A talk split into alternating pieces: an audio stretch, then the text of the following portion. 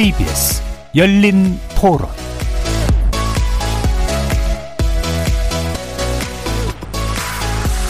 안녕하십니까. KBS 열린 토론 정준희입니다. 지난번 이재명 후보가 그 남북권 수도 말씀하신 내용이 있었었죠. 하여튼 저는 지역 소멸의 문제 같은 경우는 심각한 문제라고 봐지거든요. 그런 점에 있어서 지역 균형 발전에 대해서 대단히 공감을 했고 그건 앞서가는 적은 시대적인 그 아젠다에 딱 봤기 때문에 지금 현재 대한민국이 수도권 집중해서 파생되는 여러 가지 문제들을 해소할 수 있는 방안이라고 생각하기 때문에 최근에 이재명 후보가 지역별로 수도권 불경을 묶어서 뭐 수도권 이렇게 얘기한 것 같아서 균형 발전 대해서 좋은 정책이 사실 있었으면 좋겠기는 해. 근데 좀 약하다는 생각은 있죠. 사실은 수도권표가 또 중요하잖아요. 정치 측면에서는. 전라도가 됐든 경상도가 됐든 지금은 사실은 일일 생활권에 다 온라인으로 실시간으로 연결되는 곳들이잖아요. 굳이 지역 균형 발전이라는 용어 자체도 별로 저는 탐탁치가 않아요. 그냥 우리나라 한 나라지 뭐 전체적으로 밸런스 있게 올라가는 쪽에 있어서 가야 되는 거지 뭐 굳이 지역이라는 용어 자체도 맞지 않는 것 같아요. 저는 사실은. 그래서 후보들 중엔 지역 균형 발전을 진심으로 생각해 주시는 분은 별로 없는 것 같아요. 아무래도 수도권에 사람들이 몰려 있다 보니까 지역 불균형이 생길 수밖에 없는 거는 현실이 아닐까요. 대학생들도 취업을 할 때 수도권을 위주로 많이 생각을 하니까 아무래도 그런 쪽을 위주로 공략을 만들게 되지 않을까 생각합니다. 거리에서 만나본 시민들의 목소리 어떻게 들으셨습니까?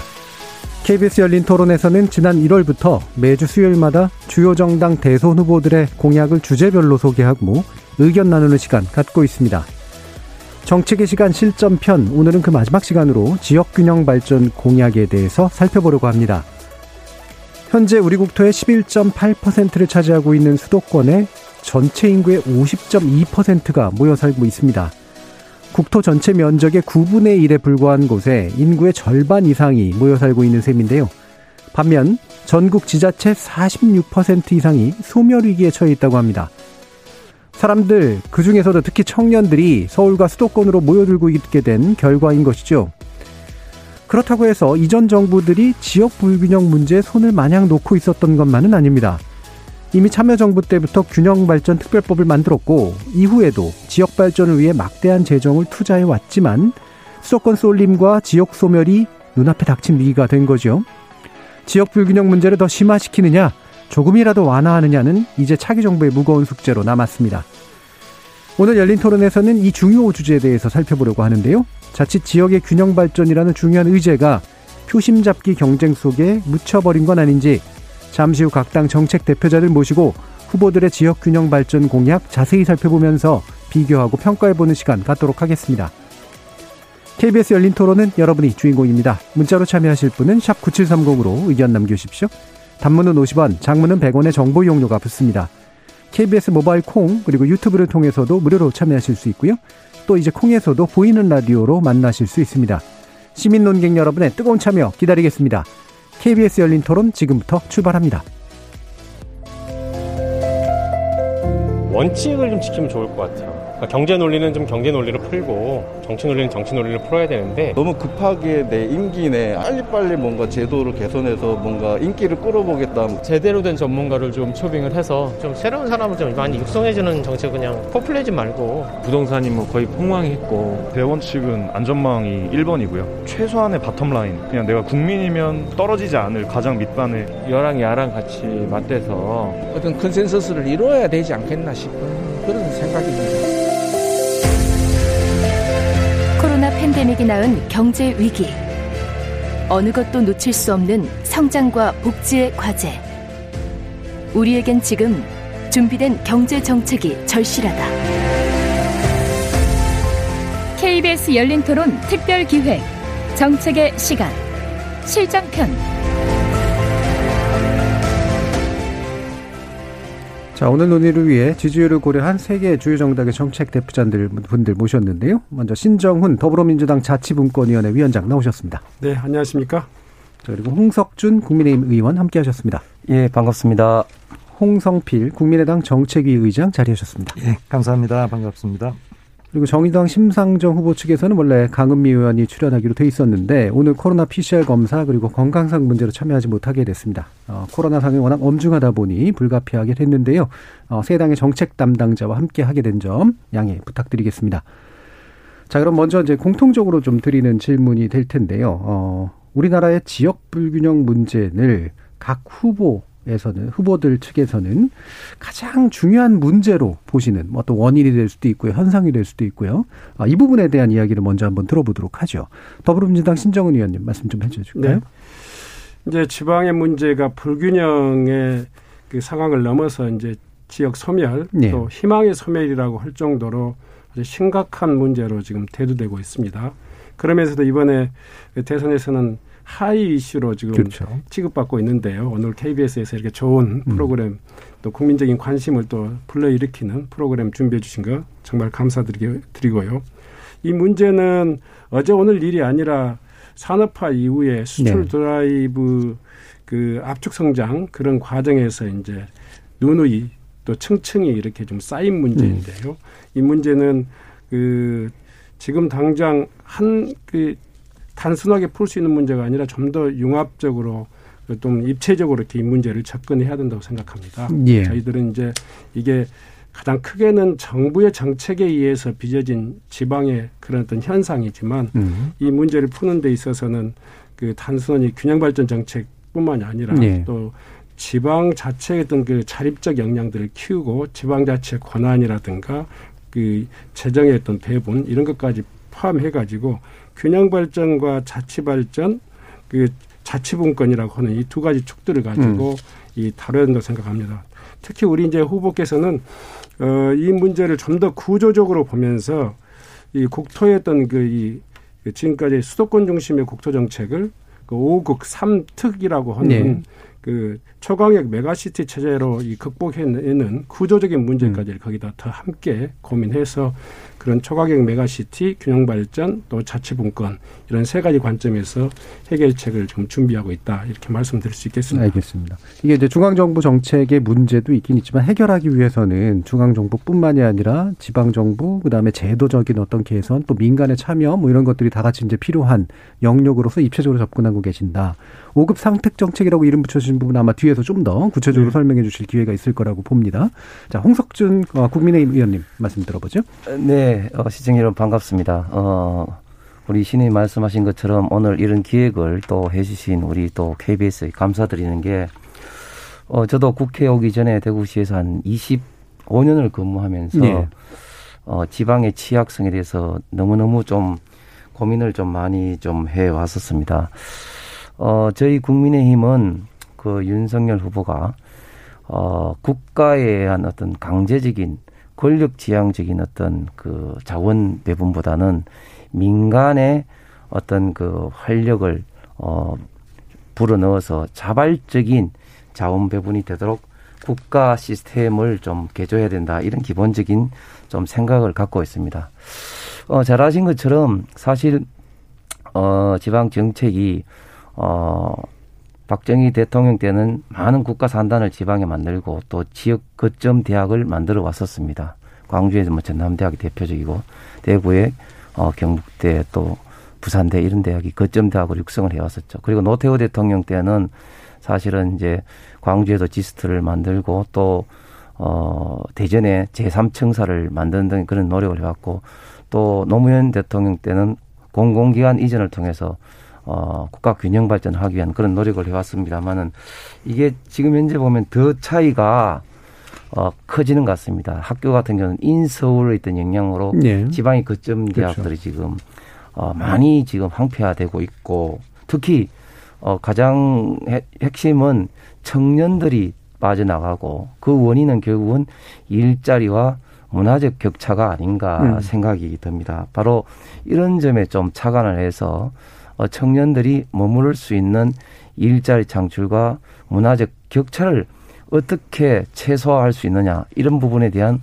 국가적 투자와 시스템을 어떻게 하느냐를 어 저희 그 후보의 기본적인 어, 공약과 정책을 준비하고 있다 음. 이렇게 말씀을 드리겠습니다. 예. 기본적으로 좋은 일자리의 문제, 문화적 정체의 문제, 그걸 해소하기 위해선 또 국가가 일방적으로 자원 배분만 할 것이 아니라 이제 민간이 자연스럽게 들어올 수 있도록 해주는. 유인책을 써야 된다. 그렇습니다. 자, 그럼 국민의당 홍성필 정책위원장님 말씀드렸죠.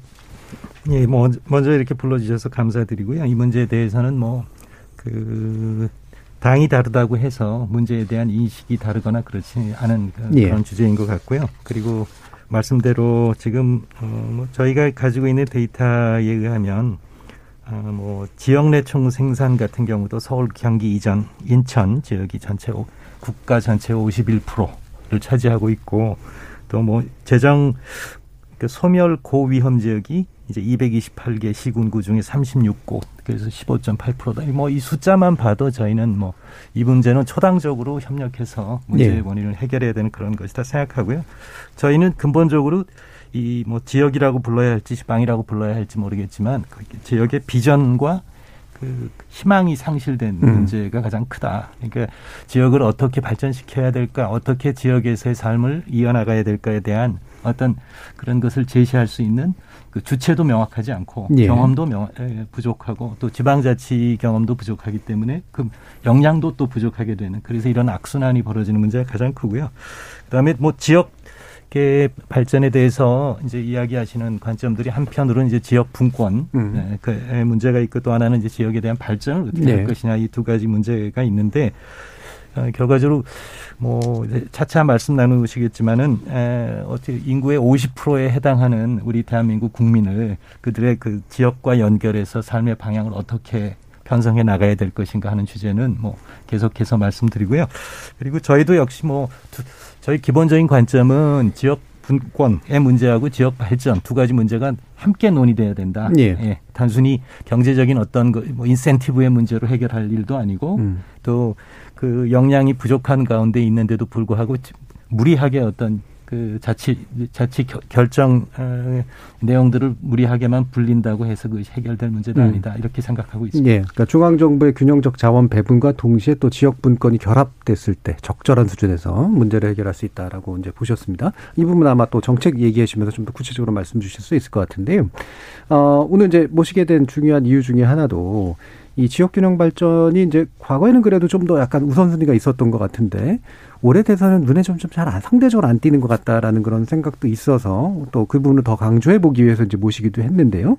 일단 이재명 후보 측은 이제 그게 눈에 좀 보이는 형태로 일단 좀 배치는 하셨어요. 근데 상대적으로 이제 다른 정당에서 눈에 잘 안 보이는 것도 있는데 윤석열 후보 측도 사실 중요하게 생각하고 계시는 것 같은데 일단 이제 책자와 선관위의 이제 된 10대 이제 정책 사이에 약간의 이제 좀 격차가 좀 있어서 어느 정도 우선순위를 좀 부여하고 계신지 말씀 한번 좀 들어보는 게 좋을 것 같습니다. 예, 그 후보들 이제 10대 공약이라는 게 이제 선관위 기준에서 의하다 보니까 예. 명시적인 타이틀이 사실은 이제 없다 뿐이지 사실은 음. 저희 어 공약 두 번째 그 지속 가능한 좋은 일자리 창출 네네네. 이런 어떤 부분과 어 지방 공약이 연계가 돼서 음. 예를 들면 광주의 AI 특화 단지를 활성화하겠다 이런 것들이 결국은 다 지방 공약과 균형 개발 어, 정책들과 밀접하게 관련이 있다 이렇게 말씀드리고 또 저희들은 어 10대 공약 중에 이제 어 지역 그 문화적 격차를 주기 위한 지역 자주 문화권을 하겠다 이런 어떤 부분들이 아까 제가 말씀드린 지역의 문화적 격차를 줄이기 위한 구체적인 공약으로 좀 표시가 돼 있다 이렇게 좀 말씀을 좀 드리고 예. 어 선관위 제출된 그 양식 이외에 저희가 어 다양한 지금 지방 공약 어를 이제 뭐 지금 이렇게 준비를 글로벌 어 근역별 이제 글로벌 뭐 혁신 특구라든지 뭐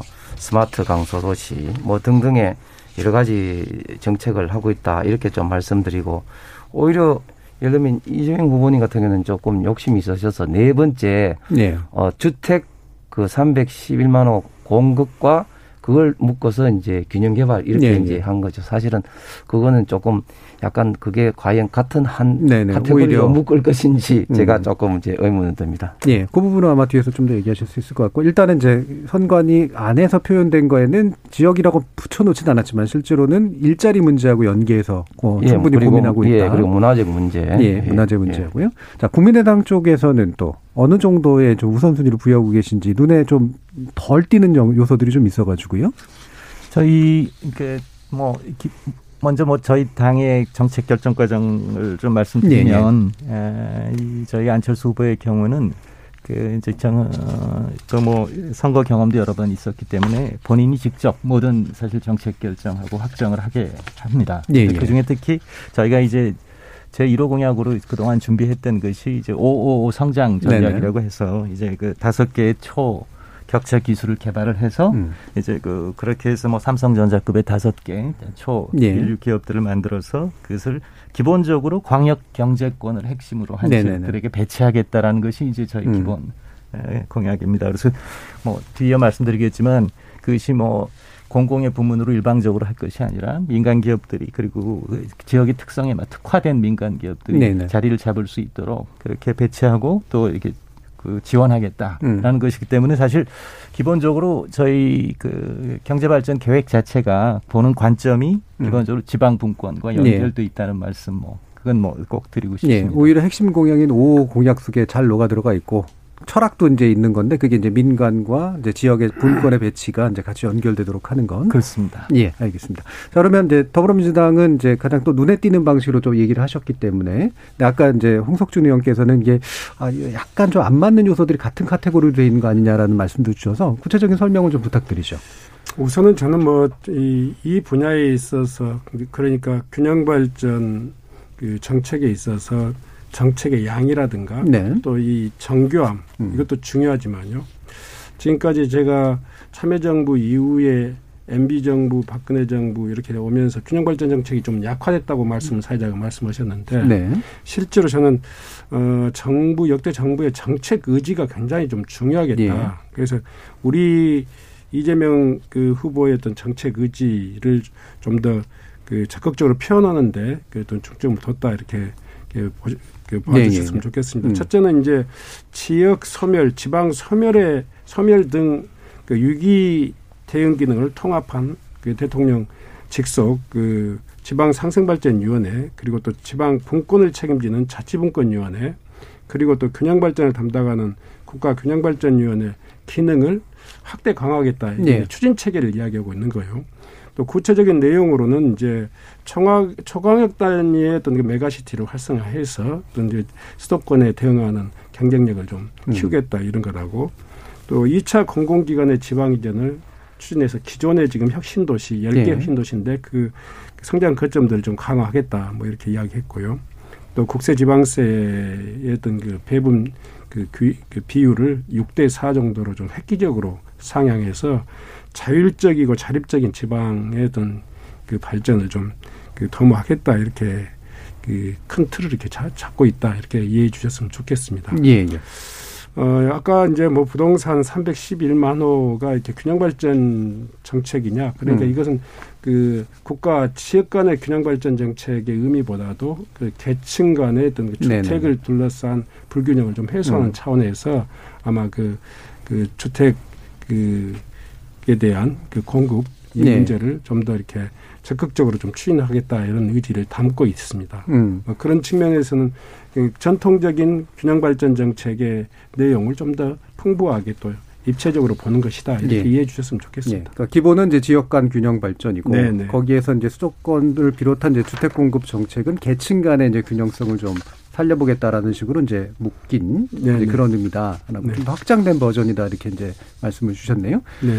자 그러면 이제 다른 두 당의 뭐 평가를 좀 들어보시죠. 그러니까 기본적으로 이제 굉장히 뭐 구체적인 이야기들이 나옵니다. 이제 물론 다른 정당들도 아마 유사한 정책들이 일부 포함되어 있는 것으로 이제 알고 있는데요. 어, 기본적으로 다극화 시켜보겠다라고 하는 그런 부분이죠. 어, 그리고 부울경 메가시티와 같은 그런 이제 관점들도 이제 어, 특징적으로 이제 보이는 요소들인데요. 어떻습니까? 일단 그 국민의당 홍성필 어, 정책위 의장님, 뭐 이 부분에 대한 평가 좀 간단히 해주시죠. 뭐 기본적으로 말씀드린다면 어, 지방 분권 아까도 말씀드렸지만 지방 분권에 대한 각 당의 정책은 에, 뭐 대립 대립각 면이 있다기보다는 아, 서로가 어떤 것이 더 좋은 방법인가를 찾아가는 과정이 네. 이런 그 그런 합의 의제에 음. 가깝고요. 그래서 사실상 여러 가지 정책도 유사성이 발견이 되는데요. 다만 이제 어 우리 저 이재명 후보님의 정책 민주당의 정책 역시 많은 고민이 예, 그 안에 들어 있다, 녹아 네. 있다 네. 이렇게 생각합니다. 다만 이제 한 가지 저희도 같은 고민을 하는데요. 그 광역화의 단위가 커질수록 음. 사실상 그것이 어, 또 지방과 지역이라는 그 개념이 어떤 의미에서는 지방이 지방에서도 또 다수가 있고 소수가 있기 그렇겠죠. 때문에 한쪽이 커지면 한쪽은 줄어드는 네. 그런 효과가 있어서 지금 보이는 여러 가지 광역화 전략이 과연 구체화되지 않으면 음. 사실상 어, 어떤 의미에서는 그 지역 내에 또 도시 집중을 네. 강화시킬 네. 수 있는 그런 측면이 있을 수 있겠다는 생각이 우선적으로 드는 거예요. 네. 그러니까 초광역화라고 지금 표현되고 있는데 이 광역화의 수준은 어디까지로 잡을 것이냐에 따라서 지방 내에서의 또 이제 차별의 문제가 충분히 있을 수 있기 때문에 물론 고민하시는 영역이죠 또 같이. 네, 그렇습니다. 예. 국민의힘 공석주 의원님 또 어떤 평가해 주실 수 있을까요? 네. 그 우리 이재명 후보의 그 어, 균형 발전 전략 중에 저는 좀 기본적으로 좀 의문이 되는 것이 이제 네. 몇 가지가 있습니다. 첫 번째는 국세 지방세 배분 문제인데요. 이거를 이제 6대 4로 이제 획기적으로 개선하겠다. 이게 언뜻 생각하면은 어 좋은 것 같은데 이게 균형 개발에 절대 도움이 안 됩니다. 음. 무슨 말인가 하면 세원이 있는 지방자치단체는 도움이 되죠. 네. 그러니까 무슨 말인가 하면 지금 지방자치단체는 지방세 그리고 지방교부세, 국고보조금 이렇게 크게 재원이 구성되는데요. 음. 그런데 지방세가 만약에 지금 현재 거의 8대에서 40%까지 많이 확정되면은 좋은 직이 어디냐? 서울하고 경기도만 좋아집니다. 재정 자립도가 높은 데들이겠죠. 예. 지방세가 많이 나니까요. 예. 근데 반면에 그래 되면 오히려 다른 지방은 손해 봅니다. 왜? 지방 교부세가 굉장히 지금 현재 지방자치단체 재원에서 중요한데 지방 교부세의 구성이 내국세의 19.74%로 그리고 뭐 또 정부세, 담배, 서비스 일부가 됩니다. 예. 그러다 보면 결국은 서울, 경기도에서 나가는 내국세가 축소가 돼버리면 음. 이제 다른 지방자치단체 주는 내국세가 확 줄어들어서 지방교부세가 줄게 되는 거죠. 예. 예. 그러니까 오히려 지역 간에 오히려 더 역차별이 일어날 가능성이 많다. 네. 그래서 저희들은 이런 재정의 자율성을 주는 방향으로 예를 들면 어 미국의 block grant 같은 이런 어떤 어 방향으로 가야 된다. 이렇게 이제 생각을 하고 두 번째는 저희도 이제 메가시티가 있습니다만은 저는 이제 메가시티 이게 능사가 아니라고 봅니다. 그러면 구체적으로 이 메가시티에 어떤 기능을 부여하느냐가 참 중요한 문제입니다. 네. 예를 들면 어 2007년도 노무현 어 참여정부 때 제주 국제자유도시 특별법에서 많은 어떤 그런 혜택을 줬습니다. 그런 구체적인 게 없다면 이 메가시티만으로 과연 되겠느냐. 그래서 저희들은 메가시티와 더불어서 거기에 스마트 강소도시를 연계 육성하겠다. 뭐 그런 어떤 어 전략으로 지금 준비를 하고 있다는 말씀을 좀 예. 드리겠습니다. 예. 아마 그 대안은 이제 이따가 정책 설명해 주실 때 구체적으로 얘기해 주실 수 있을 것 같고요. 어 일단 메가시티에 대해서 공통적으로 이제 좀 지적해 주신 문제가 있고 네, 국세지방세 배분 문제에 대해서 또 방금 또 지적해 주신 게 있어서 더불어민주당과 반론 한번 들어보도록 하죠. 일단은 남부 수도권이라는 개념 자체를 혁신적 경제 수도권을 네. 만들겠다 이런 그러니까 어찌 보면 이제 싱가포르 같은 독립적인 도시국가 뭐에 준하는 그런 어떤 그 혁신 거점 도시 그러니까 신산업 특화 도시를 이, 곳 이상 조성하겠다 뭐 이런 네. 뜻을 담고 있고요. 어 일본의 간사이 광역 연합처럼 큰 틀의 지역 발전의 어떤 전략을 수도권에 대응해서 그러니까 네. 동경에 대응하는 간사이 그런 어떤 그 광역 연합을 통해서 그 지역의 어떤 그 경제 규모를 만들었다 네. 이런 취지를 좀 담았는데요. 잘 아시지만 이것은 이제 어떻게 보면 분업과 협업, 특화와 연계 이런 전략이라고 좀 보시면 될 것 같습니다. 예. 덩치만 키우는 게 중요한 게 아니고 그 지역 내의 특화를 통해 가지고 전략 산업들을 거점에 어떤 그 전략 산업들을 키우고 거점 도시를 키우면서 도시 간 산업 간의 어떤 그 규모의 경쟁력을 함께 키워 나가는 네. 이런 전략이다. 이를테면 관광에 같은 경우 여수, 순천, 이 전남의 동북권만 생각하면 그 거의 한 200만 아니 100만 도시도 안 되는 거거든요. 음. 근데 부, 부울경과 연계되는 소위 말해서 경전선 이 고속전철 고속화를 네. 완료하면 거의 천만 경제권이 된단 말이에요. 또 그 대구하고 이 광주 간의 어떤 그 달빛 철도 계획을 우리가 지금 공약으로 내걸고 있는데 네네. 네. 대구하고 이 광주는 완전히 지금은 분리돼 있죠. 수도권하고 예. 비교해서 완전히 음. 외딴 외딴 예. 섬이죠. 그래서 이런 남부 부울경 또 대경권 이 또 이 광주 전남권 이런 이 경제권들을 좀 더 그 통합력과 연계성을 좀 확장해서 음.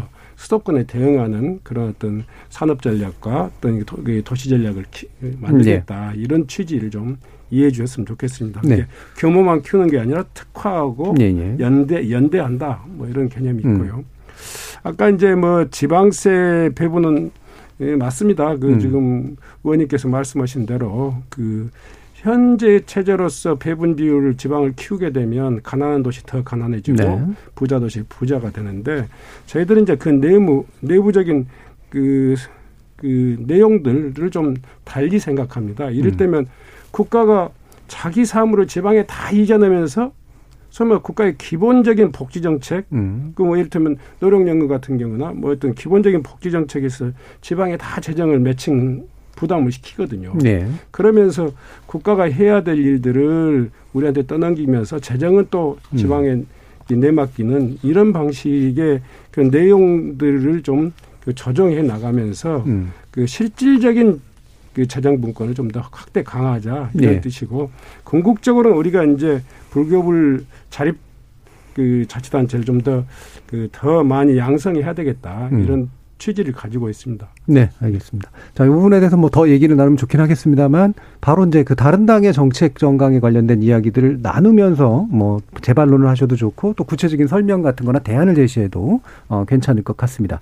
자, 그럼 국민의힘 윤석열 후보 측의 말을 좀 들어보도록 할 텐데 홍석준 의원님. 예, 그 조금 전에 우리 그 신임이 말씀하신 게 참 어, 적절한 말씀이신데 그게 이제 공약 상에 하고는 국세 지방세 배분하고 이제 예. 재원의 그런 어 사무와 어떤 재원 문제 이거하고는 조금 좀 다르다 지금 음. 이제 좀 그렇게 좀 말씀을 좀 드리고 싶고 예. 그 저희는 기본적으로 제가 모두에 말씀드린 결국은 어 균형 발전은 민간의 어떤 자발적인 재원 배분으로 돼야 되고 또 민간에서 재원 배분이 되는 데 있어서 가장 중요한 것은 결국은 기업이고 산업이다. 그래서 먼저 어, 각 지역별로 비교 우위가 있는 산업 어, 기업을 발굴하고 이것에 대한 어떤 그 지방이 지원할 수 있는 수단을 어, 중앙 정부가 많이 어, 지역에 줘야 된다. 구체적으로 제가 말씀드린 것처럼 어, 재정 자율성을 줌으로써 일반 어떤 교부금, 블록 그랜트 같은 일반 어떤 교부금을 많이 해서 이런 어떤 산업을 육성하기 위한 어떤 재정의 자율성을 줘야 된다. 그 다음에 또 중요한 문제는 또 결국은 어 결국은 수도권과의 어떤 연계성 문제인데 이것은 어 결국은 이제 생산을 하더라도 마케팅은 결국은 어 수도권에서 이루어질 가능성이 많기 때문에 소위 말하는 공장 접근성 즉 철도와 도로망 등을 균형 있게 구축을 해야 된다. 어, 수도권에 계신 분들은 아, 지금 뭐 철도나 뭐 도로망 충분하지 않냐 그렇게 생각하기가 쉬운데 예를 들면 경상북도 북부 지방 같은 경우는 아직까지도 도시가스가 보급이 안 되는 지역이 네. 굉장히 많이 있습니다. 음. 그런 지역이 또 지금 당연히 지금 소멸 지역으로 지금 분류가 돼 있고 그렇기 때문에 어, 아직까지도 어, 부족한 접근성을 갖고 있는 지역에 대해서는 철도와 도로망을 균형 있게 어, 구축을 함으로써 수도권에 있는 기업이 어, 지방에 내려가더라도 어, 산업 활동, 기업 활동을 할 수 있는 기본적인 좀 어, 시스템을 만들어야 되겠다 이런 어, 말씀을 어, 음. 드리겠습니다. 예. 그래서 그게 첫 번째가 지역의 접근성 제고다라고 말씀하시는데 바로 그 부분인 것 같고요. 그렇습니다. 네. 네, 재정 권한에 관하라고 얘기하시는 부분이 이제 실제로 산업을 끌어들일 수 있는 돈을 쓸 수 있는 역량을 지방에 줘야 된다. 그렇습니다. 네, 이 부분인 것 같아요. 그 처음에서 말씀드리면 사실은 지금 보조금이 너무 세분 세분화되어 네. 있다 보니까 네. 사실은 어떤 지방이 어, 음. 선정한 기업과 산업을 자율적으로 지원할 네, 네. 수 있는 재정직 수단이 상당히 부족한 예, 것이 사실입니다. 예. 그런 것을 하기 위해서는 좀 어, 단순한 지방세가 아닌 국고를 보조를 해주더라도 음. 자율성이 보장된 재정 지원 수단이 반드시 좀 있어야 예. 될것 같습니다. 그러니까 주도라도 중앙 정부가 이미 세세하게 나눠놓은 그렇습니다. 네, 네, 생기는 네. 문제가 있다. 네네. 예. 이 부분에 대해서 국민의당 홍성필 정책위원장이 어떤 평가해 주실 수 있을까요? 뭐 기본적으로는 뭐그 방향에 대해서는 뭐 예. 특별한 차이를 사실 느끼지 예, 국민의당하고 유사한 예, 실천의 문제 있지 예. 않겠느냐. 음. 그런데 아, 다만 접근에 있어서 이제 중앙에 있는 것이나 아니면은 아, 좀 유력한 것들이 지방으로 이전하는 음. 예, 그런 곳에 그 포인트를 두, 두는 것도 중요하지만 네. 동시에 지방에서 사실 유인 매력 유인이 그 유인할 수 있는 매력 요인이 있어야 한다. 음. 예를 들어 교육이라든가 여러 가지 그리고 그 인프라도 중요하지만 거기 일정한 인구가 있어야 되고 또 그 사람들의 그 독특화된 역량이 있어야 되고 네. 또 지역 사회와 연결이 다른 지역 사회와 연결되는 확산 효과가 함께 고려가 돼야 한다. 그런 점에서는 조금 더 복합적으로 살펴볼 필요가 있다 이렇게 생각합니다. 네, 알겠습니다. 좀 더 실천의 문제에 가깝고 또 디테일의 문제에 또 가깝다라고 이제 이해를 해주셨어요. 이따가 또 정책 얘기해 주면서 구체적인 대안들 말씀 주실 수 있을 것 같고요. 더불어민주당 신정은 의원님 어떤 평가해 주실 수 있을까요? 뭐 저 지역의 재정의 자율성을 줘야 된다. 네. 세세한이 그런 업무를 다 지정해 가지고 주는 돈은 아무리 지, 방에 주는 돈이라도 그건 국가 사무일 수밖에 없습니다. 예. 그래서 그런 그 주장을 하시는 그 의원님 그 말씀에 대해서는 전적으로 동의하고요. 예. 그 이제 저는 이제 그런 측면에서 또 하나를 더 지적해 보고 싶은 것이 일단은 여전히 그 여러 가지 광역 생활권이나 지역을 활성화하게 한 교통망이라든가 이런 것들이 지금도 여전히 그 지나치게 경제성 평가 때문에 음, 음. 그 지역과 음. 이 그렇죠. 다 걸리죠 거기에 네, 음. 의견이 아주 심화되고 있습니다. 뿐만 아니라 여러 가지 R&D 사업 역시도 평가 기준에 있어서 대단히 그 경제성이 음. 그 우위에 두다 보니까 거의 그냥 조건이 갖춰져 있는 수도권이 네. 그 R&D 기능까지도 저 독점할 수밖에 없는 음. 그런 체제입니다. 그래서 그런 SOC라든가 R&D 사업에 있어서 균형 발전에 대한 지표가 좀 더 확고히 좀 반영돼야 된다 이런 생각을 가지고 있고요. 예. 또 이제 우리가 좀 더 그저 우리가 눈여겨봐야 될 것은 수도권과의 교통망이 지역을 완전히 수도권의 어떤 그 시장으로 이렇게 또 전락시키는 그런 또 우려도 많이 있습니다. 네네. 그래서 지역에 대한 투자는 좀 더 입체적인 어떤 해결책이 음. 함께 진행돼야지 그 교통망만 가지고 이렇게 해결할 수는 없는 거다 음. 이렇게 생각하고 있습니다. 네, 역으로 이제 블랙홀이 될 수도 있기 때문에 생기는 또 문제인데 네. 그러면 이제 이 부분에서 뭐제뭐 뭐 반론까지는 아니신 것 같고 좀 더 구체적인 설명이 좀 필요한 것 같긴 합니다만 아 사실 이제 민간 유치 같은 그런 것을 고민할 때 어, 아마 저기 그 이재명 후보가 도지사 시절에도 겪었던 것으로 알고 있는데 실제로 이러저러한 것들을 쭉 이렇게 다른 이렇게 충남이나 이런 데들하고 경쟁하다 보면은 결국은 기업이 선택할 때 수도권에 가까운 데를 선택할 수밖에 없는 그런 조건들이 있기 때문에 이 부분을 해결해낼 수 있을까 이제 이런 고민들이 있는 거잖아요. 또 말씀 주시죠, 홍석준 예, 그 신이 말씀하신 그 교통 인프라가 오히려 더어좀 소위 말하는 빨대 효과로 네. 더 빨리 갈 수 있다. 어, 참, 어, 맞는 말씀이신데, 음. 근데 사실 이미, 어, 빨리 갈 건 다 빨리 갔다고 저는 생각하고, 네. 저는 오히려, 아까 제가 예를 들어서 경상북도 북부지방을 예를 들었는데, 진짜 그곳에는 정말 이제 빨려 갈 것조차도 없는 지역들이 많습니다. 예. 그렇기 때문에 그런 어떤 염려는 많이 없을 것도 될 것 같고, 그리고 저도 전적으로 동의하는 게 예타 같은 평가 기준을 음. 수도권과 비수도권 달리 해야 됩니다. 수도권은 뭐 어떤 사업이라도 다 경제적 타당성이 있죠. 음. GTX 같은 경우 얼마나 있습니까? 그렇기 때문에 예타 평가 기준을 달리해야 되고 또 중요한 것이 이겁니다. 특정 사업이 지정되면 국비 지방비 배, 그 배분 문제를 부담 문제를 수도권 지방 달리해야 됩니다. 네, 그게 무슨 말인가 하면 지금은 특정 사업이 정해지면 어, 5대 5를 원칙으로 하는데 단, 어, 서울 같은 경우는 국비가 40이고 서울시가 지방비가 60% 부담합니다. 그런데 인천, 경기도는 어, 경상도, 전라도 다른 지역처럼 똑같이 5대 5입니다. 이거는 지방자치단체 봐서 재정적 여력에서 맞지 음. 않은 거죠. 그래서 예타 평가 기준도 달리해야 되고 국비 지방비 부담 비율 문제도 달리해야 된다. 그다음에 우리 홍성필 의장님 말씀한 게 100% 지당한 말씀이시고 그래서 사실은 기업이 오도록 내지는 지역에 있는 기업을 육성하기 위해서는 단순한 산업 정책이 아닌 어떤 그 삶의 질과 관련된 네네. 네. 교육, 문화, 의료, 음. 축대 정책이 참 중요하기 때문에 이런 것을 어떻게 이제 패키지로 잘 할 것인가를 음. 좀 종합적으로 고민해야 되는데 그래서 저희들이 아까 말씀드린 문화적 어떤 격차를 어떻게 어, 해소할 것인가 이런 어떤 부분을 같이 지금 공약화를 했다 이렇게 좀 말씀을 드리겠습니다. 예. 거기서 이제 아이도 키우고 교육도 시키고 문화적인 향유도 하고 이래야 이제 인재들도 가고 그렇습니다. 기업도 가고 그러는데 네. 그 부분이 이제 부족한 영역들이었죠. 특히 젊은 층일수록 그런 부분이 더 중요하겠죠. 그렇죠. 네. 네. 자, 그러면 국민의당 홍성필 정책위원께서 정책도 구체적으로 설명 주시면서 또 평가 이어가도록 하겠습니다. 어, 그, 예, 저희는 기본적으로 이게 그, 뭐 지역 분권이나 지역 발전에 어떤 롤 모델이나 비전이 무엇이 돼야 되느냐. 예, 예. 이제 거기에서부터 이제 보이는 어떤 것이 주어진 목표가 주어지는 것이 중요하다 이렇게 음. 생각을 하고요.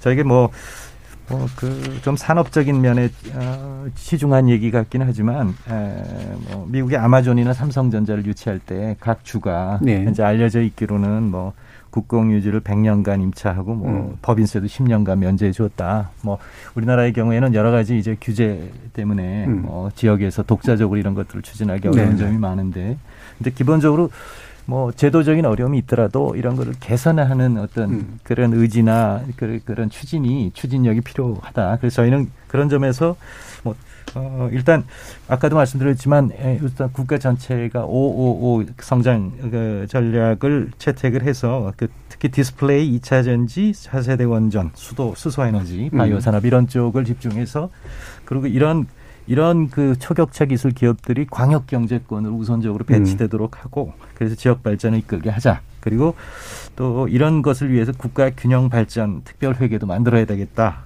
그리고 가장 중요한 것이 역시 재정권을 말씀 뭐 앞에서 다 말씀하셨지만 음. 지방에 적절하게 이전하고 뭐 지자체라고 부르지 말고 음. 지방 정부 뭐 어떤 분들은 이제 연방주의적인 것까지 네, 예. 생각하시는 분들이 계신데 지방 정부로 명시하고 음. 그리고 어, 법률 하시는 분들이 늘 말씀하시는 포용하고 보충성의 원칙을 두어서 어, 각 지역과 지방이 독자적으로 여러 가지 법률적인 행위들을 할 수 있도록 음. 어, 스스로의 운명을 결정할 수 있는 권한을 음. 이제 최대한 줘야 된다. 그리고 말씀하신 이제 지방 세입의 자립도 그래서 저희는 이제 포괄 보조금 제로 이 개혁을 한번 해보자. 음. 포괄 보조금 제로 그리고서 뭐 독일처럼 저희는 재정부권에 의해서 부가세, 소득세, 법인세 이런 것에 대해서 차등 공동세 도입을 한번 검토해 보자. 음. 이런 관점을 가지고 있고요.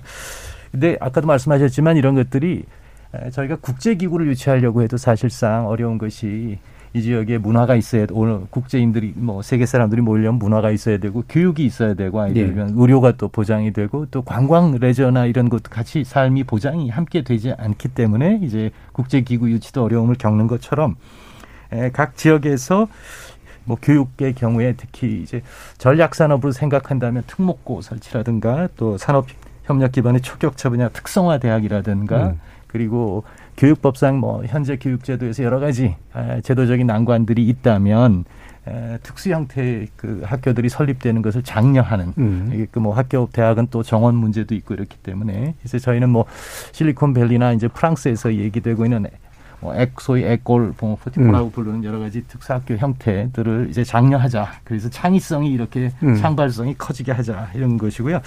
또 뭐 광역 경제권은 역시 요즘 현실을 받아들일 수밖에 없기 때문에 네. 저희가 17개 시도를 이제 5 플러스 2, 2 해서 수도권, 충청권, 호남권, 대경권, 동남권, 강원권, 제주권 음. 이렇게 요 정도의 이제 그 어떤 그 청크로 예, 음. 예, 사이즈로 나누는 네. 것이 어떠냐. 그래서 대구 같은 경우는 경북 같은 경우는 문화 뭐 저희 생각에 이제 문화와 첨단 지식, 뭐 부울경은 이제 물류 중심 음.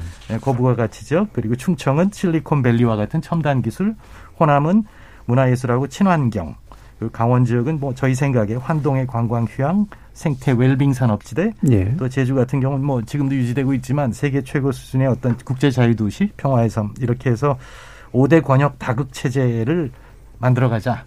예, 음. 그래서 그것이 G5로 진입하는 이게 필수적인 전제 요건이 될 수밖에 없다. 이렇게 음. 저희는 뭐 그런 취지에서 예. 전체적인 방향을 잡고 있습니다. 예. 다양하고 구체적으로 얘기해 주셨는데 아주 그냥 짧게 단순화만 시키자면 5대 그 권역에 초격차 기술을 가진 기업들이 배치될 수 있도록 하고 되도록이면 그 권역들이 특성화된 산업들을 영유할 수 있도록 하자라고 그렇습니다. 하는 제안으로 읽힙니다. 이 부분에서 두, 두 당의 평가를 좀 이따 들어보긴 할 텐데요. 지금까지 들어온 청취자 문자가 있어서 일단 먼저 들어보고 바로 이제 이거에 연관된 논의로 이어가도록 한번 해보도록 하겠습니다. 정희진 문자 캐스터. 네, 지금까지 청취자 여러분이 보내주신 문자들 소개합니다. 김재규님, 2차 공공기관 이전을 조속하게 추진해주세요. 양질의 일자리를 지방에 만들어야 자연스럽게 지방 인구가 늘어나고 수도권 인구 분산도 될 겁니다. 422님, 역대 정부가 지역 발전에 신경 썼다고는 하지만 지방은 여전히 인프라도 직장도 부족한 것이 현실입니다. 그러니 사람들이 서울로 다들 향하는 거겠죠. 4821님, 인서울 대학들만 지방으로 옮겨도 균형 발전을 이룰 수 있지 않을까요? 수도권과 지역 격차의 주요 원인 중 하나가 대학 쏠림이니까요. 7086님, 저는 민주당 정부에서 지역 균형 발전을 위해 뭘 했는지 잘 모르겠습니다. 선거 때마다 지역 발전을 공약하지만 선거용 공약으로 느껴집니다. 그냥 지자체 자립도를 높여 지역 활성화를 맡기는 게 낫다고 봅니다. 37장님, 수도와 대기업 그리고 대학을 지방으로 이전해야 합니다. 특히 기업들은 법인세 할인 혜택과 대학의 재정 지원 등으로 지방 이전을 유도해야 할 겁니다. 교육과 의료, 문화 인프라를 구축하는 것이 지방이 살아나는 방법입니다. 6271님, 무엇보다 지역 거점 국립대를 상위권 랭킹 대학으로 키우는 게 답입니다. 우수 인재가 지역에 몰리게 되면 자연히 지역의 기업들도 몰리지 않을까요? 5849님, 지방으로 교통 접근성을 높이면 오히려 서울이나 수도권 접근성이 높아져서 지역으로 거주를 옮길 필요가 없어지게 됩니다.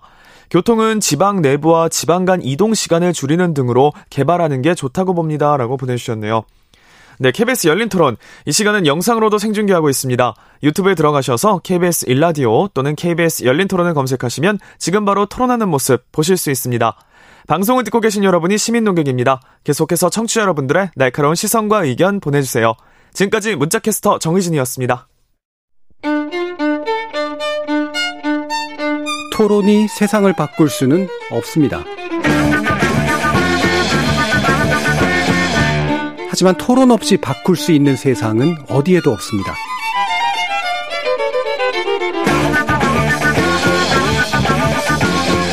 세상의 선한 변화를 갈망하는 당신. 정답이 아니라 질문의 힘을 믿는 당신. 우리 KBS 열린 토론에서 만납시다.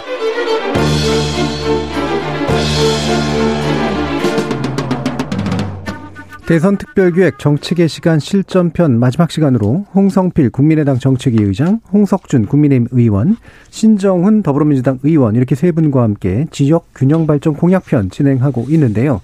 자, 일부 마무리쯤에서 이제 국민의당에서 이제 다양한 의견들을 주셨는데 그 중에 법인세 관련된 부분들도 귀에 띄어서요. 그게 아마 이정명 후보 측에서도 얘기를 일부 하고 있는 것 같아서 한번 얘기 들어보죠. 네. 우선 그 각 당이 지방 문제에 대해서 네. 상당히 그 시각의 차이가 그렇게 크지 않다는 네네. 것에 대해서 굉장히 좀 반갑고요. 음. 뭐 재정 권한의 지방 이양 이 문제에 대해서는 음. 다음 정부 어느 정부가 되더라도 꼭또 네. 확실하게 추진했으면 좋겠습니다. 그리고 국민의당에서 이렇게 오, 오, 오국 이특 네. 그 광역 개발에 대한 그 긍정적인 어떤 그 말씀해 주셔서 감사합니다. 아무튼 그 저는 지역 균형 발전 정책이 시청자들에게 많은 그, 그 문제제기처럼 음. 일관성과 지속성이 중요하다 이런 네. 생각을 갖고 있습니다. 정부가 바뀔 때마다 상표만 바꾸고 그냥 추진 그 동력은 약한 음. 이런 그 균형 발전 정책으로는 현재 이 어려운 지방 소멸 그 불균형을 시, 시정할 수 없겠다 이런 생각을 갖기 때문에요. 음. 아까 저 기업의 지방 이전을 위해서 법인세 등의 감면 음. 등을 시청자께서 이렇게 요구하셨는데 예. 어제 우리 후보께서 이재명 후보께서 그 경남 지역에 가셔서 포스코 본사가 서울로 이전은 이런 이 그야말로 음. 역규성의 문제를 예. 더 이상 방치해서는 안 된다. 지역으로 지금 이전해도 이좀이 불균형이 시장되기 어려운데 음. 포스코 본사가 수도권으로 이전한다는 건 그, 그야말로 지역의 기업이 얼마나 어려운가 네. 또 수도권 기업이 얼마만큼 지역으로 가기 어려운가 이런 것들을 상징적으로 보여주는 내용이거든요. 음. 그래서 그 자리에서 우리 후보께서 지방에 소재하는 기업의 법인세를 2030년까지 전면 감면하자. 네. 실제로 균특으로 그 투자한 재정이 16조고요. 음. 법인세로 기업이 낸 돈이 15조에 불과합니다. 네. 그래서 이런 어 지방에 소재하는 기업의 법인세 감면을 전면적으로 하겠다. 음. 그리고 또 어, 수도권에서 이전하는 그 기업에 대해서는 더 법인세에 대해서도 그렇게 음. 동일의 어떤 그 법인세 감면을 적극적으로 추진해서 이렇게 현실적인 유인책을 좀 가졌으면 좋겠다 이런 네. 공약을 하고 있습니다. 네. 이 외에도 이제 우리 후보의 공약 중에는 지역 투자 촉진 그 보조금 제도를 통해 가지고 기업이 지역으로 이전할 수 있는 그런 요인 음. 그리고 또 제2차 공공기관 지방 이전 뭐 3당이 다들 같이 공유하고 있기 때문에 네. 뭐 다음 정부 되면 가장 시급하니 이 빠른 속도로 좀 음. 진행해서 지역의 새로운 그 뭐 회복했던 그 계기를 좀 마련했으면 좋겠다 예. 이런 생각하고 있습니다. 예. 이게 중앙 정부가 이제 지역으로 이 가는 또는 지역에 있는 기업들의 법인세를 감면하거나 완화시켜주는 것도 한 가지 방향이고 또 이제 아까 국민의당 측에서는 이걸 아예 법인세에 관련된 유연성, 어, 부가이익에 대한 유연성을 이제 지역들이 좀 쓸 수 있도록 하자라는 쪽도 좀 있고 그래서요. 이게 어떻게 또 섞일지 나중에 좀 더 들어보도록 하고요. 국민의힘 홍석주 의원님 어떻게 평가해 주셨을까요? 예, 그 지금 그 문재인 정부 기간 동안 지금 서울하고 다른 대구, 부산, 광주 지방 도시들과의 격차가 지금 1인당 GRDP를 기준으로 본다면 대구 같은 경우 2014년도에 아, 1인당 GRDP 한 1,500에서 지금 2,100 그래서 한 500, 어, 80만 원, 600만 원 정도 더 격차가 벌어졌고 광주 같은 경우도 1,300에서 1,700한 어, 4, 400 어, 어, 많은 이상 더 격차가 사실은 많이 좀 벌어지고 있습니다. 예, 예. 격차가. 예. 그래서 어, 정말 이 국가 시스템을 정말 고민을 많이 해야 되는데 말씀하신 이제 법인세율을 저도 아까 말씀드린 기본적인 어, 민간 기업의 어떤 지방 이전을 촉진하고 지방에 있는 기업을 활성화하기 위해서는 어, 수도권, 비수도권 간의 어떤 법인세율을 좀 탄력적으로 조정을 음. 해야 된다. 이런 것은 어, 저도 어, 100% 동의를 합니다. 단, 어, 저희가 사실은 이제 기업도 기업이지만 어, 누님 말씀드린 것처럼 결국은 어, 기업들이 갈 수 있는 기본적인 어, 기반이 결국은 가장 중요한 게 결국은 어 인재 인재를 사실은 기업에서 못 구하기 때문에 지방으로 네. 못 가는데 그래서 저희는 어 지방 대학을 어 좀 육성하겠다. 지금 지방 대학이 사실은 잘하신 것처럼 어 어떻게 보면 좀 소멸 위기인데 네. 초, 중, 고 대학 연계 육성해서 지방 대학 생태계를 발전하고 특히 지역 어떤 거점 대학을 집중적으로 좀 육성을 하기 위해서 고등교육에 어떤 재원을 좀 어, 마련하겠다. 좀 이런 어떤 음. 어그 공약을 하고 있습니다. 이 관련해서 저는 그 문재인 정부 기간 동안에 기존의 특목고라든지 지방의 특목고라든지 이런 것을 굉장히 일방적으로 폐지 내지는 그렇게 하는 그런 네. 움직임이 있어 왔습니다. 그런 것들이 사실은 지방 균형 발전에 굉장히 좀 저해가 된다. 음. 이런 어떤 말씀을 드리고 반드시 지방 균형 어, 발전을 위해서는 어, 기업이 움직일 수 있는 그리고 지방에 있는 기존의 기업을 활성화할 수 있는 삶의 질에 관계되는 문화, 교육, 예, 예. 의료 부분에 대해서 어, 육성을 하는데 더욱더 많은 중앙정부의 어떤 지원이 필요할 것 같습니다. 음, 알겠습니다. 아마 교육 부분에 대해서 사실 일단 이슈가 있긴 합니다만 시간이 많지는 않아가지고요. 아마 묶어서도 얘기할 수 있을 것 같고 일단 국민의당 홍성필 의장님 말씀을 들어보고 이제 구체적인 이슈에 대해서 한두 가지 더 다뤄보도록 하겠습니다. 뭐, 그, 죄송합니다. 다른 의견은 아니고요. 예. 예. 그 법인세 부분에 있어서 혜택을 줘야 이제 기업들이 움직인다. 음. 뭐 그건 당연히 그렇다 그 생각이 들고요. 근데 다시 기업이 움직이는 요인이 뭐 법인세만은 아니겠죠. 이제 그렇죠. 예전에 그 뭐 대표적인 IT 기업들이 제주도로 이전에 갔던 과정에서는 법인세의 문제, 혜택의 문제도 있었겠지만 또 지역적 환경에 대한 선호가 또 한때 한번 함께 자리했다 이렇게 생각하고요. 그 후에 오히려 더그그 그, 그 지역에서 제주도 지역에서 뭐 교육도 국제화되고 여러 가지 국제적인 음. 그, 그 그런 인프라들이 많이 늘게 되는 거꾸로 그런 효과도 있었고요. 이제 잘 생각해야 할 것은 뭐 법인세를 다 같이 뭐 일률적으로 전 지방이 낮춘다면 다시 또 수도권으로 집중하게 되겠죠. 음. 예. 그리고 또 대학이라는 것이 새롭게 지방에다 대학을 새로 세운, 세운 다 또는 어, 대, 지방의 어떤 그 지원을 통해서 일, 그 정원을 확대한다라는 문제가 그렇게 단순한 것 같지는 않습니다. 네. 왜냐하면 인구 저출생 문제하고 또 인구 전체적인 감소 때문에 역시 서울 지역에 있는 수도권 지역에 지금 정원도 사실상 줄어드는 음. 입장이 있기 때문에 문제는 그 숫자라기보단 양보다는 질에 있다 이렇게 생각합니다. 그러니까 그 지역에서 어떤 특정한 기술이나 인력이나 이런 것 미래를 제공할 수 있느냐 하는 것 따라서 기업을 유치하기 위해서는 이제 단순히 뭐 세제적 지원도 있지만 여러 가지 이 이곳에서 적어도 10여 년 이상, 20년 음. 사업을 할 수 있겠다. 또 그 공장에 오는 사람, 또 그 R&D에 오는 사람들도 연구소에 오는 사람들도 아, 이 정도 환경이면 우리도 여기서 네. 20년 정도 살 수도 있겠다라는 이런 패키지를 어, 느 지역에서 잘 만들어낼 수 있느냐, 결과적으로 기업들에게 어떤 비전을 잘 보여줄 수 있느냐, 그리고 그 비전을 역시 중앙 정부하고 또 이쪽에도 설득해낼 수 있느냐 하는 네. 이런 종합적인 교섭 능력하고 정책 믹스 능력이 음. 네, 있어야 된다 이렇게 생각해요. 네. 결국 인재 구하고 좋은 기업들이 가려면 의료, 문화, 교육 같은 게 한꺼번에 해결돼야 어, 그래야지 눌러앉고 또 유입할 수 있는 그런 부분이니까 그 패키지를 어떻게 만들 거냐 이런 고민들이 아마 있을 것 같은데요.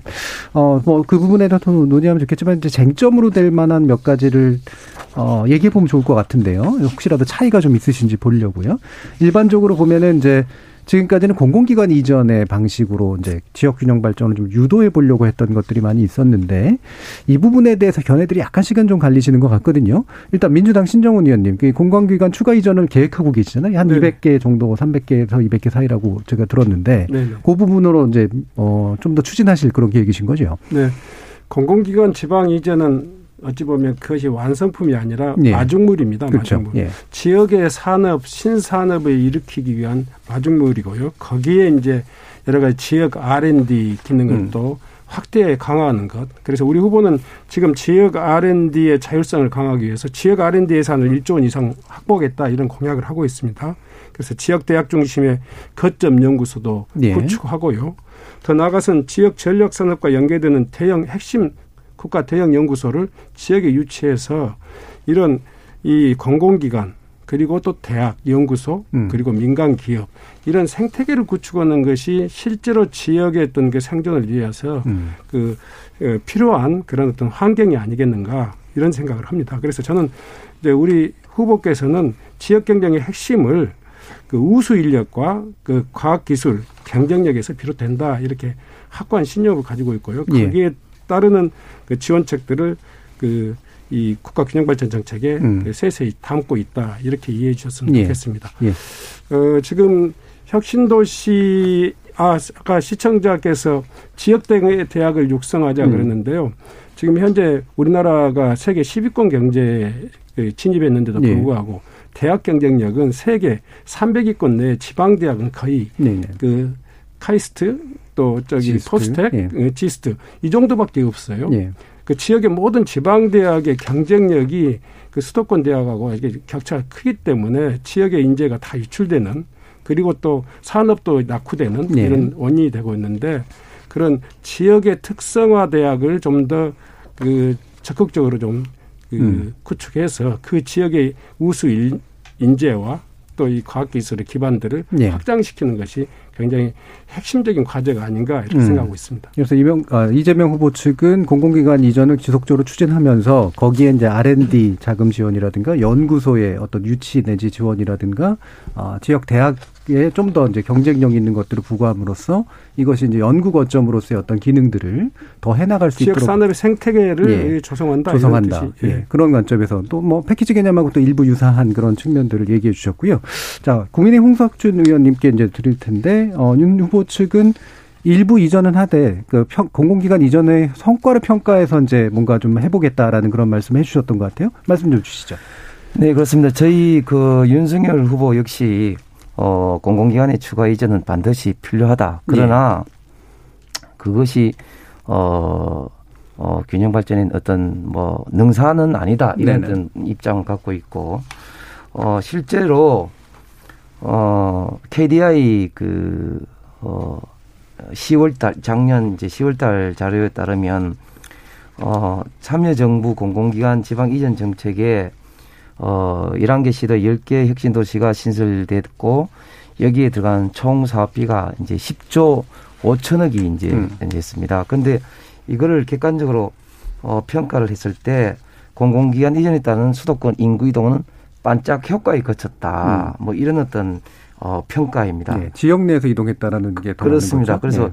일부 부산, 강원 등에서는 어, 공공기관 이전을 통해서 고용 증가 효과를 이끌어냈지만 음. 다른 지역은 그렇지 못하다는 어떤 KDI 어, 보고서가 있었습니다. 그래서 결국은 공공기관 이전은 어, 지역 내 관련 산업, 문화 그런 어떤 여건과 어, 맞추어서 그런 어, 분야를 지원할 수 있는 음. 어, 적절한 공공기관에 대해서는 어, 강력하게 그 이전을 추진하면서 또한 이전에 따른 어, 시너지 효과를 어, 하기 위한 어떤 국가적 어떤 재정 지원을 강력하게 어, 선택과 집중을 통해서 이제 해야 된다. 음. 여기에서는 어, 산업뿐만 아니라 문화적인 측면, 의료적인 측면, 교육적인 측면과 또 시너지 효과를 할 수 있는 또 공공기관도 상당히 또 중요한 음. 의미가 될 수가 있겠죠. 그래서 어 이런 어떤 측면에서 공공기관 이전을 이제 바라보고 있습니다. 예, 그러니까 효과적인 공공기관 이전을 선택과 집중을 통해서 해내겠다. 그렇습니다. 이런 말씀이시고요. 국민의당 홍성필 정책위원장.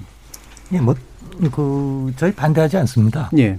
그 공공기관 죄송합니다. 공공기관 이전이 필요할 경우에는 뭐 당연히 할 수 있죠. 그러나 네.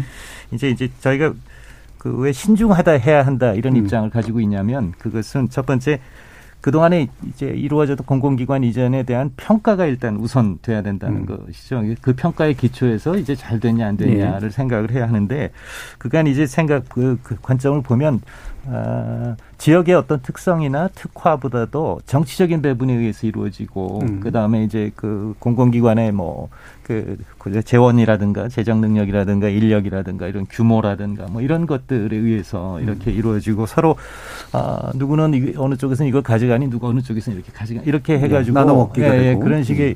이게 과연 그 지역의 어떤 발전이나 특화에 그간에 도움을 주었느냐 예. 아니면 예. 오히려 그런 특, 정한 어떤 분야의 공공기관이 됐건 어느 곳에 의존성을 더 높여서 지역의 장기적으로 지역의 어떤 자, 자립성이나 자치성 같은 것을 어, 좀 상하게 하지 않느냐 하는 여러 가지 점을 생각해야 하지 않느냐라는 게 제 생각이고요. 그리고 그 제일 중요한 관점이 지역 발전하고 또는 지역의 어떤 그 독특한 지역마다의 아이덴티티를 확립해 이렇게 만들어가는 그 과정에서 제대로 효과적으로 되었느냐 그리고 음. 지역 인력이 채용이 되었느냐 결국 외지 사람들이 왔다가 그냥 그 마침 지역과 융화되지 않고 섬처럼 지내는 것은 아닌가 이런 음. 여러 가지 점을 예, 고려해야 되고 예를 들어 지금 뭐 이제 부동산 문제가 많이 대두되었는데 어떤 점에서는 뭐 서울에 있던 그 비싼 땅에 있던 공공기관들이 지역으로 가면서 그 지역들이 또 개발이 돼서 네. 오히려 서울권이 경제적으로 음. 이렇게 부동산 어떤 그 전체적인 네네. 그 상황이 좋아지는 이런 이런 효과도 음. 뭐 일부 있는 것 같고요. 또 하나 저희 제일 중요한 건 공공 가장 중요한 것은 이제 민간 기업의 이전이 있어야 하고 그 지역의 경제 발전이 있어야 되기 때문에 공 이전되는 공공기관 역시 그 민간 기업과 매칭이 돼야 된다는 음. 것이죠. 예, 전기 회사가 전기 공급 관련 전공 공공기관이 가면 그것과 관련된 네, 네. 민간 기업도 같이 이렇게 해야 되는데 전혀 다른 미스매치가 일어나면 사실 그 지역의 어떤 특성, 음. 발전 이것이 어렵다 이렇게 생각합니다. 음, 예, 그러니까 특성에 맞춰서 적절한 공공기관이 효과를 가질 수 있도록 해야 된다. 이제 이런 의견으로 얘기가 음. 되고요. 예, 뭐 더. 네. 예. 일단 공공기관 지방 이전에 대한 두 이제 그 당의 어떤 평가에 대해서 겸허히 받아들입니다. 예. 저는 아까도 말씀드렸듯이 이제 공공기관 지방 이전 등이 이렇게 지역 활성화 균형 발전 정책은 지속성과 음. 또 일관성을 일관성. 가져야 된다고 생각합니다. 아까 이야기했듯이 공공기관은 갔는데 그 여타의 정지 여건이라든가 네. 산업 생태계가 이 지속적으로 같이 뒤따라가지 음. 못했던 것들이 음. 굉장히 좀 문제였고요. 또 하나는 이제 그 도시의 산업 특화 전략에 이 음. 공공기관이 음. 또 연계성이 있어야 되는데 그런 부분에 대해서 좀 정치적인 어떤 영향력들이 개입됐다든가 이런 예. 비판은 예. 충분히 받아들여야 생각하고 있고요. 세계 그렇지만은 이 공공기관의 지방 이전이 마중물이 되어서 그 세계적으로 취약했던 특화 산업의 특화 전략을 성공적으로 이끌었던 그런 음. 사례가 아직 많이 있습니다. 이를테면 뭐 어, 실리콘밸리의 어떤 그 스탠포드 대학 네. 그리고 뉴욕시티가 최근에 어, 2012년도에 그 만들어서 지금 산업의 새로운 그 전략으로 지금 채택하고 있는 코넬텍 뭐 이렇게 음. 특성화 대학 뭐 이런 것이라든가 프랑스의 어떤 소피 앙티폴리스 같은 음. 경우 이런 사례들이 대개는 공공기관 그리고 또 대학 연구 R&D 네. 기반 그리고 산업 이런 것들이 함께 가야 되는데 음. 우리는 가다 말고 가다 말고 이러다 보니까 10조 원이 들었는데 아직 열매가 안 맺고 있는 거죠. 예. 그래서 저는 다음 정부에서는 이 공공기관 지방 이전에 대한 비판적인 평가를 통해서 음. 확대 강화돼야 된다. 예. 그것이 사실은 이, 이재명 그 후보의 어떤 균형발전 정책에 또 아주 음. 입체적으로 녹아 있다 이렇게 말씀드릴 수 알겠습니다. 있습니다. 네. 충분히 보완 강화된 그런 의견으로 받아들여지고요. 그럼 시간이 많이 남진 않았습니다. 이 부분이 약간은 또 견해 차이가 있을 수 있는 부분이라 제가 약간 쟁점 사항이라 한 번 더 짧게 이제 여쭤봐야 될 텐데. 어, 이게 이제 비수도권의 투자를 더 강화해야 된다에 대해서는 이제 명분도 있고 정당성도 있고 사실 뭐 수도권 측면에서 뭐 뺏긴다는 생각도 할 수 있지만 그 정도는 해줘야 되는 거 아닌가 이런 생각이 있을 수 있는데 이거를 다른 말로 표현하면 수도권에 대한 규제도 필요한 거 아니냐. 라고 하는 거, 이를테면 정의당 쪽에서도 얘기하는 부분도 있어서요. 이 두 가지를 함께 가야 된다. 규제를 하고 저쪽은 늘려주고. 근데 이 부분이 이제 또 수도권 표심을 건드릴 수도 있는 문제라 약간 예민하고 민감할 수가 있지 않습니까? 이 부분에 대한 견해를 한번 간단하게 한번 들어보도록 하죠. 이번에는 국민의당 홍성필 정책위원장께서 좀 먼저 말씀 주실까요? 그 뭐 이게 밸런스 게임 같이 문제가 예, 예. 주셔서요. 그렇죠. 뭐, 그 수도권 규제를 할 거냐, 아니면 비수도권 투자를 할 거냐, 뭐 음. 여기에 대해서 뭐 어, 하나만 하겠다 이렇게 말하는 것은 사실 뭐 옳지 않은 것 같고요, 기본적으로. 예. 그러나 그래서 뭐 여기 보면 이재명 후보께서는 모두가 다 중요하다 이런 음. 말씀도 하신 걸로 돼 있네요. 근데 저희는 기본적으로 이제 저희 어, 시각은 국가 발전에 있어서 민간의 역량을 강화하는 네. 것입니다. 그래서 그 그런 점에서 잘 되고 있는 것이나 더 나갈 수 있는 역량, 또 집, 이렇게 집중화돼서, 집화되어서 나타나는 역량들을, 그, 그거를, 어, 인위적으로 감소시킨다든가 음. 이런 행동은 하면 안 되겠다. 그냥 자연스럽게 경제가 흘러가게 하고 그 강이 흘러가는 길을 막아서 그 물길을 딴 데로 돌리는 네. 것보다는 뭐 저희는 비수도권 규제 또 지금 전국적으로 사실 이제 규제 완화에 대한 그 목마름 목마름이 있지 않습니까? 특히 이제 뭐 수도권 경우는 더 그렇고 그러니까 이런 규제를 규제를 더 강화해서 한쪽을 막고 비수도 어디를 더 상대적으로 그걸. 열어준다면 사실 음. 제로섬 게임이 된다. 그래서 음. 저희는 비수도권 투자에 집중이 하는 것이 현실적인 방안이다. 음. 이제 이렇게 생각하고 있는 겁니다. 네. 굉장히 정치적인 방향이기도 하죠. 네. 자, 국민의힘 홍석준 의원님. 예, 저는 기본적으로 그 비수도권의 어떤 경쟁력을 높이면서 거기에 상황해서 기존의 어, 수도권 정비법 등의 어떤 수도권에 대한 어떤 규제를 예. 순차적으로 조금 풀어야 된다. 음. 이렇게 이제 생각합니다. 전제가 이제 비수도권의 어, 지방 도시들의 어떤 경쟁력 강화를 위한 어, 시스템적인 어떤 국가의 어떤 투자와 그리고 법인세라든지 저 지역에 있는 기업의 어떤 그 활성화를 위한 여러 가지 음. 어떤 인센티브 이런 거를 어, 하면서 이제 어, 수도권 규제를 현재 어떻게 할 것인가를 이제 봐야 되는데 저는 문재인 정부 들어서 지방을 굉장히 아프게 한 두 가지 사례가 있어요. 첫 번째는 SK 하이닉스 같은 경우 결국 수도권 용인에 이제 투자를 네. 했고 그다음에 삼성 이건희 회장의 뭐 가칭 박물관이 미술관, 예. 많은 그 열 몇 개 지방 도시들이 어 신청을 했지만 결국은 또 이제 서울에 이제 있어서 사실은 좀 이런 어떤 측면에서 좀어 지방 입장에서는 균형 발전 입장에서는 대단히 좀 아쉽다 좀 이런 네. 좀 말씀을 좀 드리고 예. 다시 한번 말하지만 수도권의 규제도 적절하게 이제 풀어 나가긴 나가야 되지만 그러나 그 전제가 뭐 비수도권 지방 기업에 대한 그리고 지방 도시들에 대한 어떤 어 경쟁력 강화하는 중앙 정부의 좀더 많은 음. 투자와 그리고 어떤 제도적 장치가 필요하다 네. 이렇게 좀 말씀을 드리고 싶습니다. 오히려 규제는 전반적으로 푸는 게 맞고 대신 속도를 조절해서 네. 지방과 비수도권 쪽의 투자와 규제 완화를 같이 좀 먼저 해주고 나중에 장기적으로 수도권의 규제까지 그렇습니다. 따르게 네. 하자. 네. 자, 더불어민주당 신정은 의원님. 그 지방에 대한 각종 인센티브를 제공하는 것은 좀 더 확대 강화해야 합니다. 예. 그럼에도 불구하고 각종 산업 입지에 있어서 수도권의 입지는 이런 지방 이전 기업이라든가 유통 기업의 지방 인센티브 이런 것에도 불구하고 거의 대부분 수도권이 갖고 있는 입지의 양호성, 그 유리함을 이 극복하지 못합니다. 네네. 그래서 이 수도권과 이 지방 간의 이 기울어진 산업의 운동장을 바로잡는 데 있어서는 또 수도 첨단 산업의 수도권 입지 규제라든가 이런 수도권을 한편으로는 규제해 나가면서 음. 지역에 대한 인센티브를 적극적으로 개발해 나가는 것이 필요한데 아쉽게도 지금까지 했던 그 정치 지형으로 보면 어, 민주당은 지역 지방을 더 살리려고 하는 국가 균형 발전 정책에 굉장히 좀 역점을 뒀다면 음. 국힘당 쪽 같은 경우는 지금까지 아무래도 산업의 경쟁력, 국제 경쟁력 이를 중심으로 수도권 규제를 계속 푸는 분위기, 분위기였단 말이에요. 저는 현재 우리 그 이재명 후보나 민주당은 수도권 규제를 적절하니 그 규제 그 강화해 네. 나가면서 네. 지역의 경쟁력을 키워나가는 그 인센티브 제도가 음. 우리 산업에 기울어진 운동량을 네. 바로잡는 그 방향이라고 생각하고 있습니다. 알겠습니다. 자, 이 부분에서 확실히 좀 쟁점이 드러나긴 했습니다만 견해 차이도요. 더 토론하진 않고요. 어, 지금 일단 속, 들어온 속보 하나 읽어드리겠습니다. 경북 영덕에서 난 산불이 강풍을 타고 빠르게 확산하고 있습니다. 산림당국은 산불 등 3단계를 발령했고요. 영덕군은 주민 대피령을 내렸습니다. 이 지역 주민 여러분께서 텔레비전, 라디오, 인터넷을 통해서 산불 속보 예의주시하시기 바랍니다. 자, 이제 마무리 발언해 주실 시간인데요. 어, 뭐, 각자의 뭐 정책 공약을 좀 더 강조해 주셔도 좋고요. 대략 한 1분 이내로 한 3, 40초 정도로, 어, 핵심적인 요점에 제안들을 해 주시면 좋을 것 같습니다. 국민의당 홍선필 정책위원장부터 듣겠습니다. 예, 뭐, 어, 세 가지 정도 말씀드릴 수 있을 것 같은데요. 예. 첫 번째는, 어, 지역 분권을 위한 뭐, 그 개헌을 포함한 제도적 개혁이 음. 동시에 추진돼야 한다는 겁니다.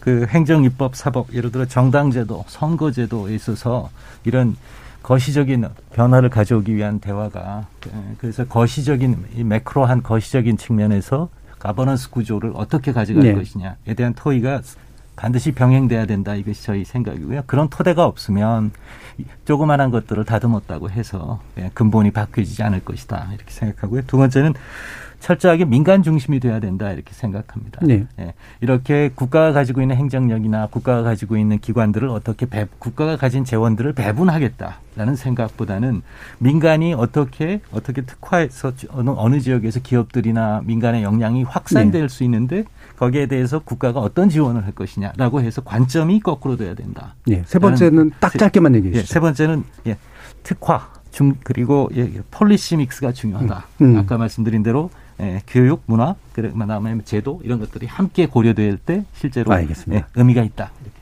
자, 국민의 홍석준 의원님. 예, 그 역사적으로 그 박정희 대통령 때 수도권 정비법을 통해서 수도권 규제를 하고 국가 어, 산업 단지를 통해서 균형 발전을 했고 또 어, 노태우 대통령 때도 어, 삼청사를 비롯한 여러 가지 어떤 균형 발전 정책을 펴왔다는 이 말씀을 좀 드리고 예. 궁극적으로 어, 지속적인 어, 지방의 균형 발전을 위해서는 민간의 자발적인 자원 배분이 돼야 되고 그 자원 배분이 되기 위해서는 결국은 기업의 지방 기업의 어, 적절한 어떤 인센티브와 그리고 그것을 위한 어떤 중앙 정부의 어, 재정적 자율성과 그리고 인프라 어, 지원 그리고 또한 어, 삶의 질에 가장 중요한 어떤 문화적 어, 격차를 해소하고 네. 지방대학교를 육성해서 인재를 어, 이제 양산함으로써 어, 지방 기업에 어, 도움을 주는 그런 어떤 어떤 시스템을 만드는 것이 예. 어, 저희들 윤석열 후보의 가장 중요한 어, 균형 발전 알겠습니다. 전략이다 이렇게 말씀드립니다. 더불어민주당 신정근 의원님. 주 객관적인 여건을 동시에 입체적으로 해결해 음. 나가야 된다 생각하고 있습니다. 예. 아까 그 국민당에서 말씀하신 그 자치 분권과 균형 발전을 뒷받침하는 분권형 개헌 음? 이라고 하는 국가의 틀들을 근본적으로 바꿔야 된다 이런 것에 적극적으로 동의하고 우리 후보도 그렇게 예. 공약하고 있습니다. 그리고 두 번째로는 지역의 그 불균형을 시정할 수 있는 정부의 적극적인 역할이 필요하다. 그 다음에 이제 민간의 네. 역할이 활성화돼야 된다 생각합니다. 알겠습니다. 그 내용적으로는 지역의 내재적인 발전이 중요한데요. 네, 최근에 예. 그한 가지만 또 지적하고 넘어가면 그 윤석열 후보 같은 경우 어, 지금 이제 시간이 다 됐습니다. 네. 예. 네, 네. 죄송합니다. 여기까지 듣고요. 어, 마치도록 하겠습니다. KBS 열린 토 오늘 어, 함께 해 주신 신정은 더불어민주당 의원, 홍석준 국민의힘 의원, 홍성필 국민의당 정책위장 세 분 모두 수고하셨습니다. 감사합니다. 감사합니다. 감사합니다. 고맙습니다.